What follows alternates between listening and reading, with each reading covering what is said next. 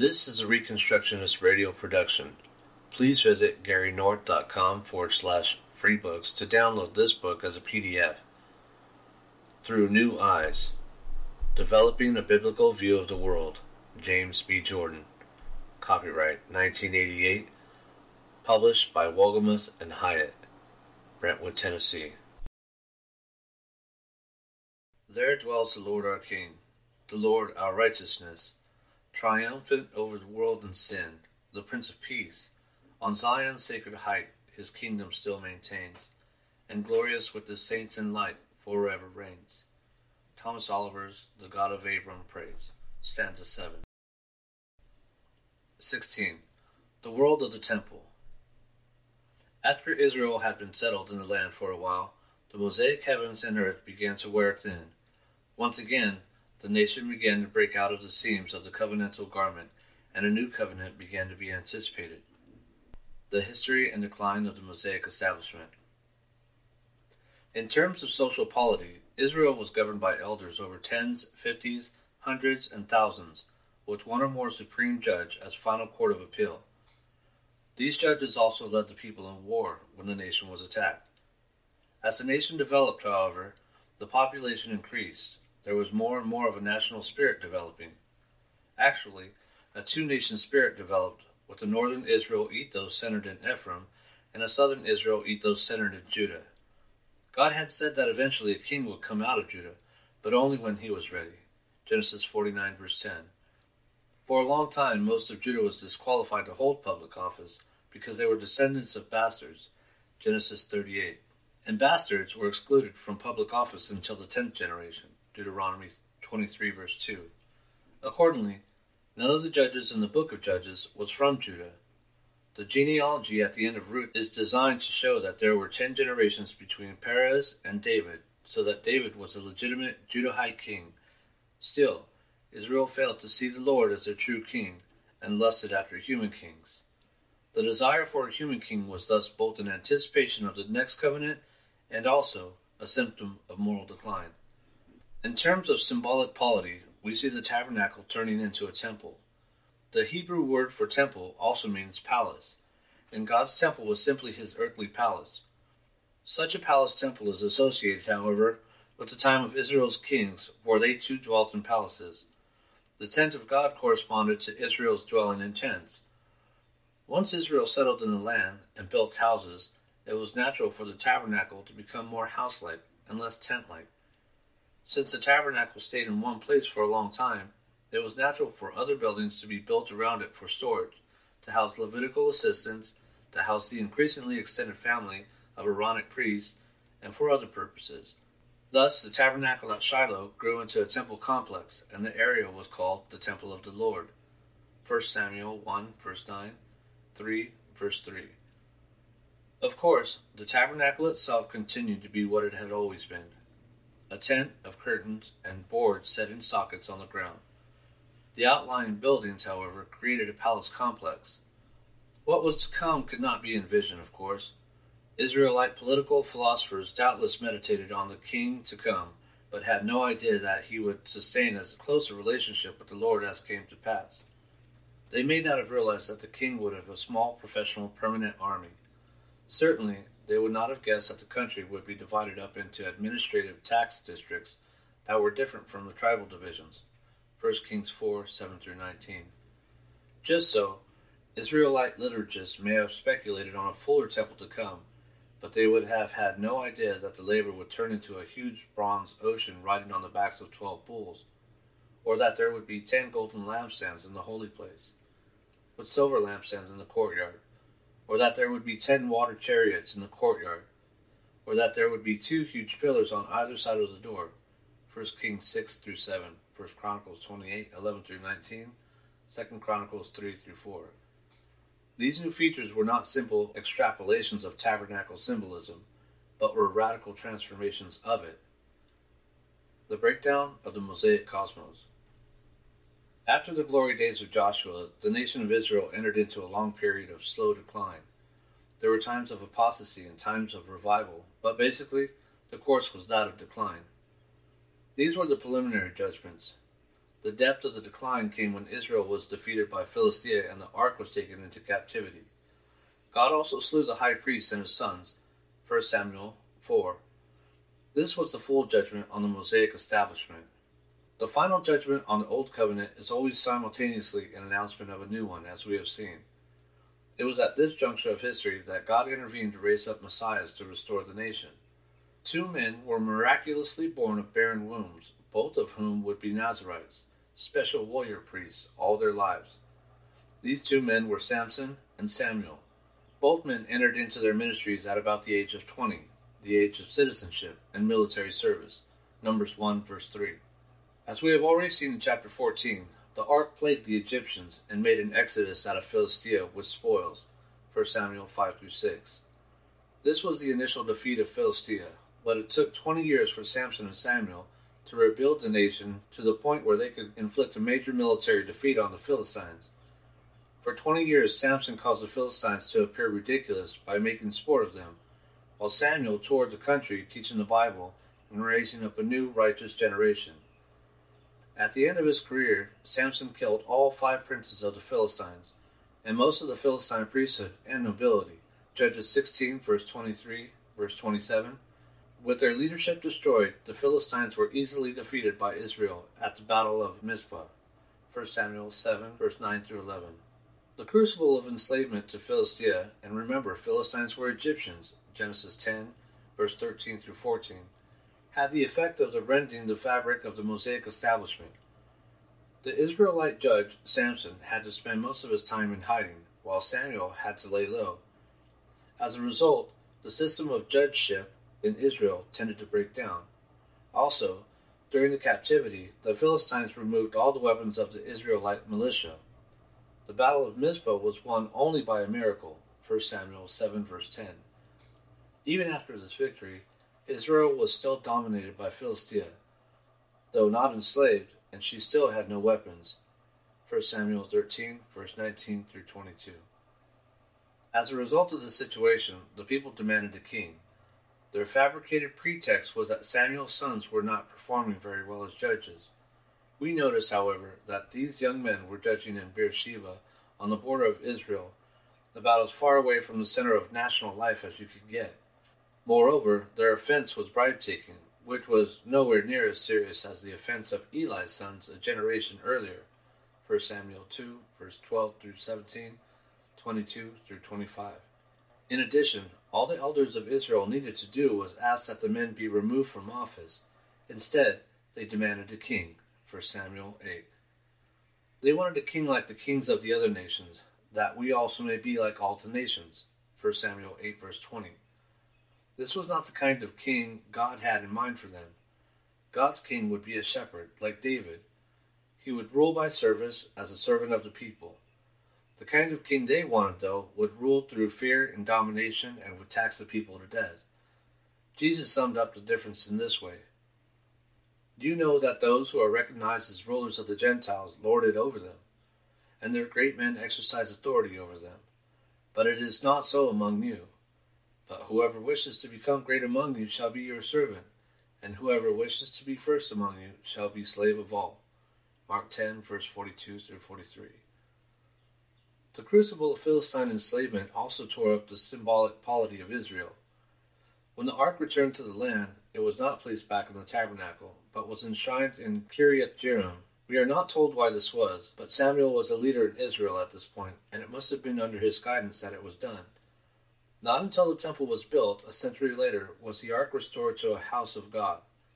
During this century, when there was no central sanctuary, the people were permitted to offer sacrifices at high places, local holy mountains, analogous to the oasis sanctuaries of the patriarchs.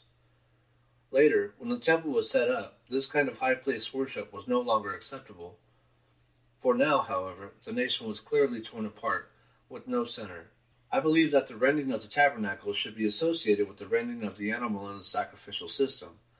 It is a picture of death, and the building of the temple is a picture of resurrection.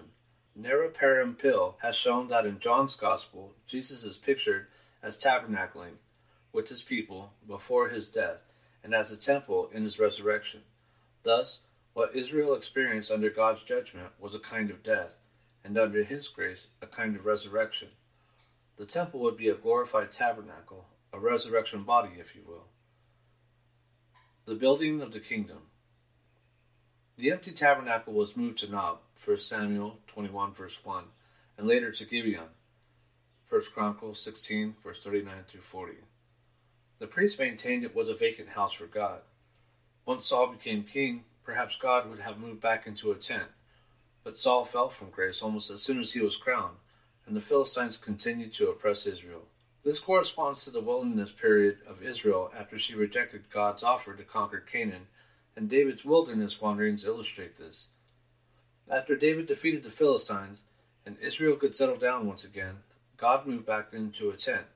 But even when David moved the ark to Jerusalem, he set up a separate tent for it, and did not move the tabernacle there.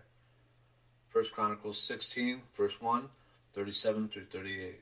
God also smote the priesthood. Because of their sins, the high priest Eli and his two sons were killed the day the ark was captured.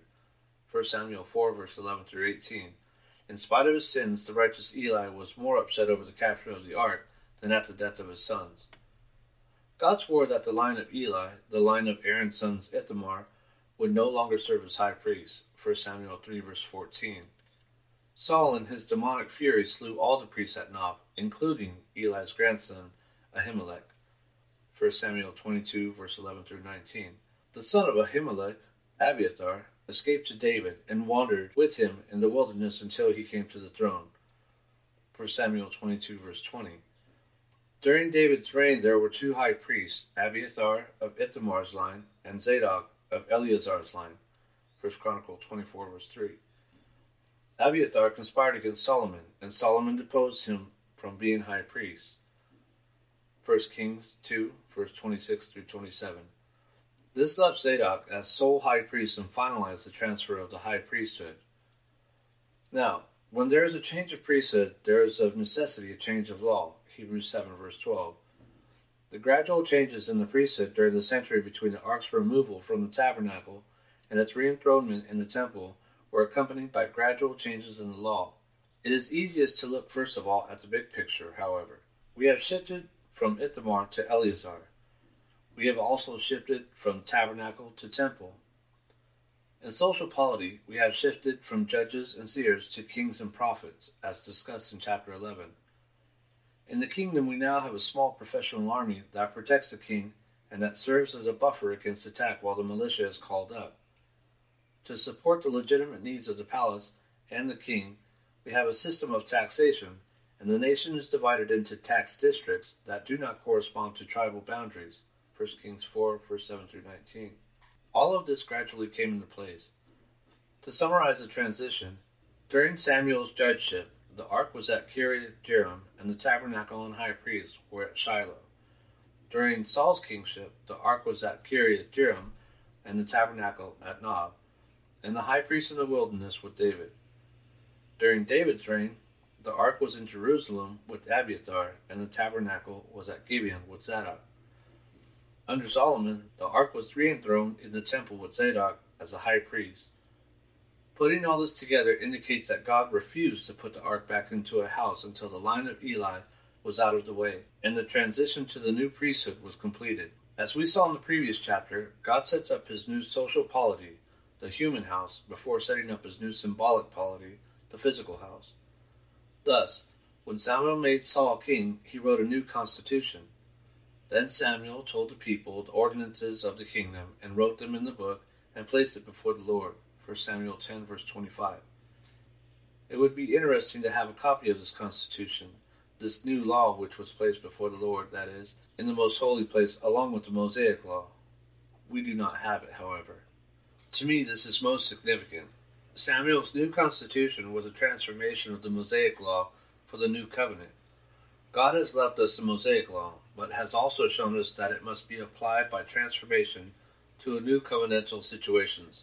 Such an application must be made by wisdom, and thus wisdom literature comes into focus during the Davidic establishment. The books of Proverbs, Psalms, Ecclesiastes, and Song of Solomon were written either largely or exclusively by Solomon and David, and Job was probably added to the canon at this time. This fact strikes a blow against any simplistic and legalistic attempt to impose the Mosaic legislation in the New Covenant, but it also reminds us that the foundation of our social wisdom must be a careful consideration of that Mosaic law. From reading Samuel and Kings and from a close study of 1 Chronicles 11 through 27, we can see many features of the new constitution. A full study of this goes beyond the limitations of the present book, but we have already mentioned some of the changes a small professional army, a system of taxation, a palace complex for the king. The most important feature of the new polity, however, was that the king must always submit to the word of the prophet, for the prophet is the ambassador of the King of Kings. 1 Samuel 10, verse 8, 13, verse 8 through 14. It was precisely this that Saul refused to do, and for his rebellion he lost his throne. Throughout the books of Samuel and Kings, we find the interaction of the prophets with the kings. Good kings hearkened to the prophets, while bad ones rebelled. David defeated the Philistines once and for all. He also captured and secured Melchizedek's ancient capital, Jerusalem. For the first time, the entire land was subdued. Now at last God could move into his capital city and build a permanent sanctuary. David wanted to build a physical house of cedar for God, 2 Samuel 7, verse 7. But God told him that it was more important that God have a human tree house, verse 10. David's own house, said God, would be his new human cedar house, Ezekiel 17. His new messianic community gathered around him. Only when that human house had been set up would God permit David's son to build him a physical house. The new heavens and earth. When a new heavens and earth is set up, first of all the world is rebuilt. The nations of the world are restructured, which meant in this case that the oppressive nations had to be defeated. In terms of the wider world, the new covenant meant that Israel now took her place among the nations as a kingdom, and was no longer immature in this sense. After the world is reconstructed, the land of Eden is recreated. As we mentioned above, it was David's task to reorganize the kingdom in a social polity sense. David had to deal with internal rebellions and thereby quieten the land. At the beginning of Solomon's reign, there were secession wars. The new land of Israel, unlike the old, had a capital city, Jerusalem. The new federal government in Jerusalem set up administrative districts for federal purposes, while the tribal governments continued to handle the affairs of the tribal republics. At last the land was at peace, and God was ready to plant a new garden in the new Eden. The new garden embraced the temple and palace complex on Mount Moriah in Jerusalem. This is a significant change from the Mosaic establishment. There was now an Adam in the land, a king. The high priest was the supreme Adam in the garden sanctuary, and had been since Moses' day. Now there was a supreme Adam in the land. The kingdom of God is moving outward from garden to land. The king's place adjoined and was connected to the temple or palace of God. 1 Kings 7, verse 1 through 12, 14, verse 28. The king was the son of David. David himself never lived in this palace. It was built at the same time as the temple. Remarkably, God refused to move into his palace until the palace of his vice regent had been built. 1 Kings 6, verse 38, 7, verse 1, 9, verse 10. God and Solomon moved into their palaces at the same time. The symbolic polity let us first consider Mount Zion as a world model. Zion figures heavily in the Psalms as God's new mountain, because the temple was set on one of her hills. Zion replicates the three story universe. At her northern extreme is the temple, a model of heaven. To the south of the temple, on Zion proper, is the city of Jerusalem, a citified Eden. The undeveloped mountain below represents the world. Below the mountain to the south, in a deep crevice in Gehenna, the pit, symbol of hell or the abyss.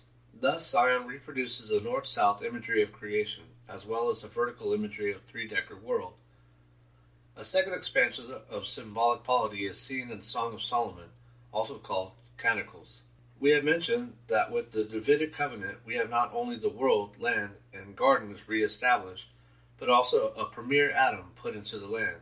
This is the meaning of the king and of the king's palace being associated with the temple on Mount Moriah, between the temple and the Edenic city on Mount Zion. There is a parallel between the king's palace garden and bride, and God's temple garden and bride, Israel. The Song of Solomon shows us Adam and Eve restored to the garden. The book abounds in garden or paradise imagery. We see the bride tempted to unfaithfulness. We see much talk of trees and fruit, and the husband feeding the bride. Also, there is a great deal of architectural imagery and canticles comparing the human body to God's temple. Thus, Christian expositors have usually seen canticles as a parable of Christ in the church, though it is also a celebration of the restoration of marital love. The temple, of course, is a major symbolic polity change. As the tabernacle symbolized the political cosmos of Israel in the Mosaic era, so the temple symbolized the political cosmos during the Davidic era. The temple proper consisted only of two rooms, the most holy and the holy place. The dimensions of the most holy were doubled, which made it eight times as large, while the holy place was twelve times as large. The temple itself was shaped as a stepped pyramid, its walls becoming thicker stage by stage as one approached the ground. 1 Kings 6, verse 6, Ezekiel 41, verse 7. Leaning on these stages were three stories of outlying rooms. The floor of the temple was no longer made of dirt, but of gold. 1 Kings 6, verse 30. The walls of the temple were engraved with cherubim and palm trees, symbolizing God's two hosts of angels and men. 1 Kings 6, verse 29. In the most holy there were now four cherubim guarding God's throne. He sat on the wings of two, and the wings of the other two overshadowed the throne. This new arrangement was called God's chariot. And in Ezekiel, we see the four cherubim repositioned as the four wheels of the chariot. 1 Chronicles 28, verse 18, 1 Kings 6, verse 23 through 28. In the holy place, there were ten new golden lampstands in addition to the tree lampstand from the tabernacle. There were also ten tables for the utensils of the new lampstands. 2 Chronicles 4, verse 7 through 8. Outside the temple was an open porch flanked by two huge freestanding pillars named Jachin and Boaz. 1 Kings 7, verse 15 through 22. Jachin represented the high priest and Boaz the king, as the two servant guardians of God's kingdom. The design of these pillars symbolized ladders to heaven, with the bronze shaft associated with the courtyard, the arboraceous collar representing the holy place, and the cubic lily at the top representing the most holy. Also in the courtyard was a huge bronze sea, 1 Kings 7 verse 23 through 26, 2 Chronicles 4 verse 2 through 5. This replaced the small laver of cleansing of the tabernacle. The bronze seat also replicated the temple, with its bronze bowl associated with the courtyard, the row of bulls representing the holy place, and the lily design at the top signifying the most holy. The twelve bulls under the bronze ocean were positioned in the same configuration as Israel's encampment in Numbers 2, and thus represented Israel and the land. There were ten huge fixed stands in the courtyard that held water, and that, though immovable, were made in the design of chariots. 1 Kings 7, verse 27 through 39. There were also silver lampstands in the courtyard to give light at night. 1 Chronicles 28, verse 15. The altar was greatly increased in size. 2 Chronicles 4, verse 1, and was separated from the laity by a low wall, creating two courts and institutionalizing the separation of the laymen from the altar that had been in effect in the tabernacle. 1 Kings 6, verse 36. All of this shows a tremendous increase in glory and in revelation, although the people still could see equivalent symbolism on the pillars in Bronze Ocean. The pillars, of course, were brand new, not extensions of anything found in the tabernacle. As mentioned, they had to do with the institution of kingship, which was a definitive change in the Davidic covenant. The change from tabernacle to temple forced some changes in law. For instance, the jealousy inspection of Numbers 5 could no longer be performed according to the Mosaic rules, since the water of jealousy had mixed with it the holy dirt of the tabernacle floor. Numbers 5 verse 17. And the temple floor was made of gold. Some kind of adjustment had to be made. Also, since the Levites no longer had the duty of carrying the tabernacle, they were given new tasks by David under divine inspiration. 1 Chronicles 24 verse 25 through 26 verse 32. History and decline. No sooner had the kingdom been established that Solomon wrecked it through sin. Samuel had portrayed a tyrant king in 1 Samuel 8, and both Saul and David at various times had filled the description, though David, unlike Saul, repented of it. Now Solomon became a tyrant. The people had been taxed and enlisted to help build the temple and palace. This was fitting for two reasons. First, they had demanded a king, so it was fitting that they build this palace. Also, however, the people had made contributions to build the tabernacle. After all, in part it symbolized them. So it was fitting that the people contribute to building the temple. Sadly, after these works were finished, Solomon continued to lay heavy burdens on the people. In Deuteronomy 17, verse 16 through 17, Moses provided the people with three laws of kingship. The king was not to multiply horses or gold, or take more than one wife. In 1 Kings 10, verse 14 through 11, verse 8, we find Solomon breaking all three of these laws. First Solomon took in 666 talents of gold per year in 1 Kings 10, verse 14. According to the Open Bible, a talent of gold in 1985 money would be worth US $5.76 million. This means that Solomon was taking in over $3.84 billion each year. This was hefty revenue for a country the size of New Jersey. Second, Solomon multiplied horses and chariots. 1 Kings 10, verse 26. Adding a few horses and chariots for the small professional army would not have been wrong, but Solomon went overboard. Finally, of course, Solomon committed polygamy, and his wives turned his heart away from God. 1 Kings 11, verse 1 through 8. This disruption in the spiritual environment of the covenant manifested itself right away in a rending of the social polity, as the ten northern tribes, with God's blessing, seceded from the nation. 1 Kings 12. An equivalent disruption in the symbolic cosmos occurred when Pharaoh removed the gold from the temple and palace, and these were replaced with bronze. 1 Kings 14, verse 25 through 27. These were only preliminary judgments, however. There were good times as well as bad times during the kingdom establishment. Good kings listened to God's ambassadors, the prophets, and being blessed by God, were able to restore much of the gold to the temple. The kingdom of northern Israel was separated from the temple in Jerusalem the people were supposed to go into Judah and worship God at the temple, but then return to their homes in the separate kingdom of Israel. Of course, the apostate kings of Israel resisted this and sometimes even closed the borders to prevent the people from leaving the country to worship. 2 Chronicles 16 verse 1. Thus, for much of their history, the people in Israel were left only with synagogue worship. On one occasion, God provided them with proper sacrificial worship. When Elijah challenged the prophets of Baal on Mount Carmel, Carmel means fruitful place. He built an altar and God honored it. God would not accept such a non temple altars because he would not accept strange fire, fire that he himself had not lit. Leviticus 9 verse 24, 10 verse 1 through 2, 2 Chronicles 7 verse 1. On this occasion, however, God sent his own fire from heaven to consume Elijah's sacrifices. 1 Kings 18 verse 38. Elijah's altar was a model of God's kingdom. First of all, it was a symbol of the religious body politic of Israel, both north and south. And Elijah took twelve stones according to the number of the tribes of the sons of Jacob, to whom the word of the Lord had come, saying, Israel shall be your name. So with the stones he built an altar in the name of the Lord. 1 Kings 18, verse 31 through 32. As a cosmic model, the altar had a trench around it, for Gehenna, or the abyss. Wood was put at the top to be burned for the sacrifice, of course, but also as a sign of God's arboraceous garden. 32 through 33. The burnt offering on the wood reminds us of the animals in the garden. Then Elijah poured water all over the burnt offering and wood. Why? Not just to make it harder for God to light the sacrifice. Remember, Elijah had offered the sacrifice after three years of drought. 1 Kings 17, verse 1, 18, verse 1. The water pouring over the altar was a sign of rain pouring over the holy mountain of Israel, which of course was what happened that very day. Verses 41 through 45. The water washed over the altar and filled the Gehenna trench.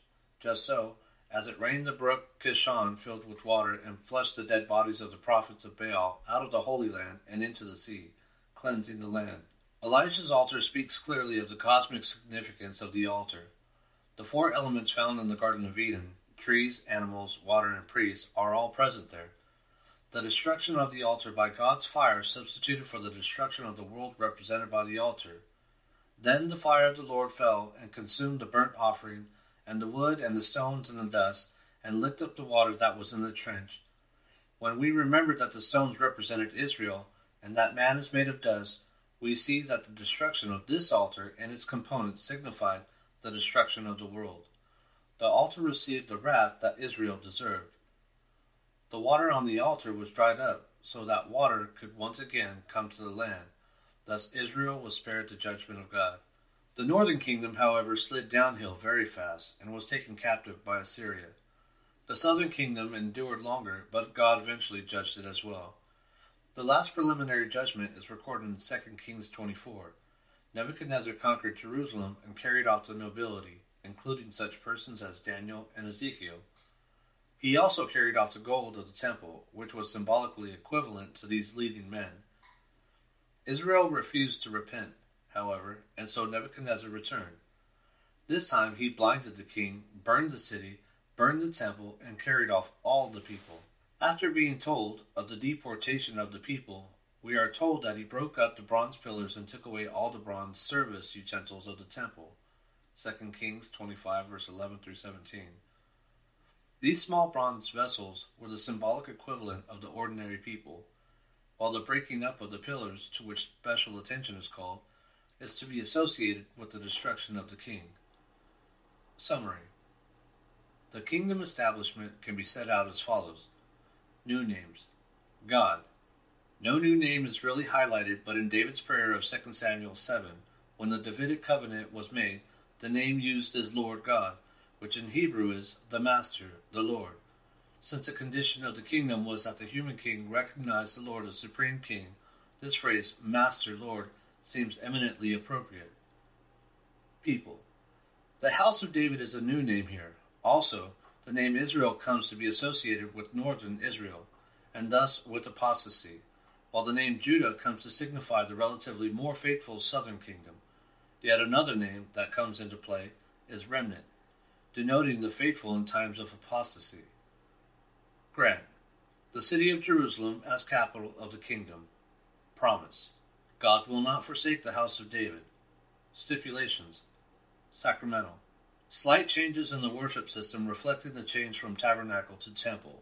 Also, certain sacrifices were paid for by the king, acting as chief layman. 2 Chronicles 35, verse 7. Societal. The new constitution of kingdom, in particular the rule that the king hearkened to the prophet. Polity. Church. Priests at temple, prophets and Levites at synagogues. State. Elders and judges with king at the top. Symbol. The Palace Temple Complex. The Reconstructionist Radio Podcast Network brings to you a complete lineup of podcasts where you will hear practical and tactical theology. Our desire is not simply that you consume our shows, but that you also live out your faith in every area of life. We can talk all day long about these things, but if we fail to put them into practice, then we fail as ambassadors of Jesus Christ our King. Subscribe now to your favorite Reconstructionist Radio Podcast Network shows, or you can subscribe to the Reconstructionist Radio Master Feed, where all of the content we produce, including the audiobooks and audio articles, will pop up as soon as they are available. And don't forget to visit ReconstructionistRadio.com to volunteer as a narrator or to partner with this ministry financially. May the Holy Spirit stir you into action for Christ and His kingdom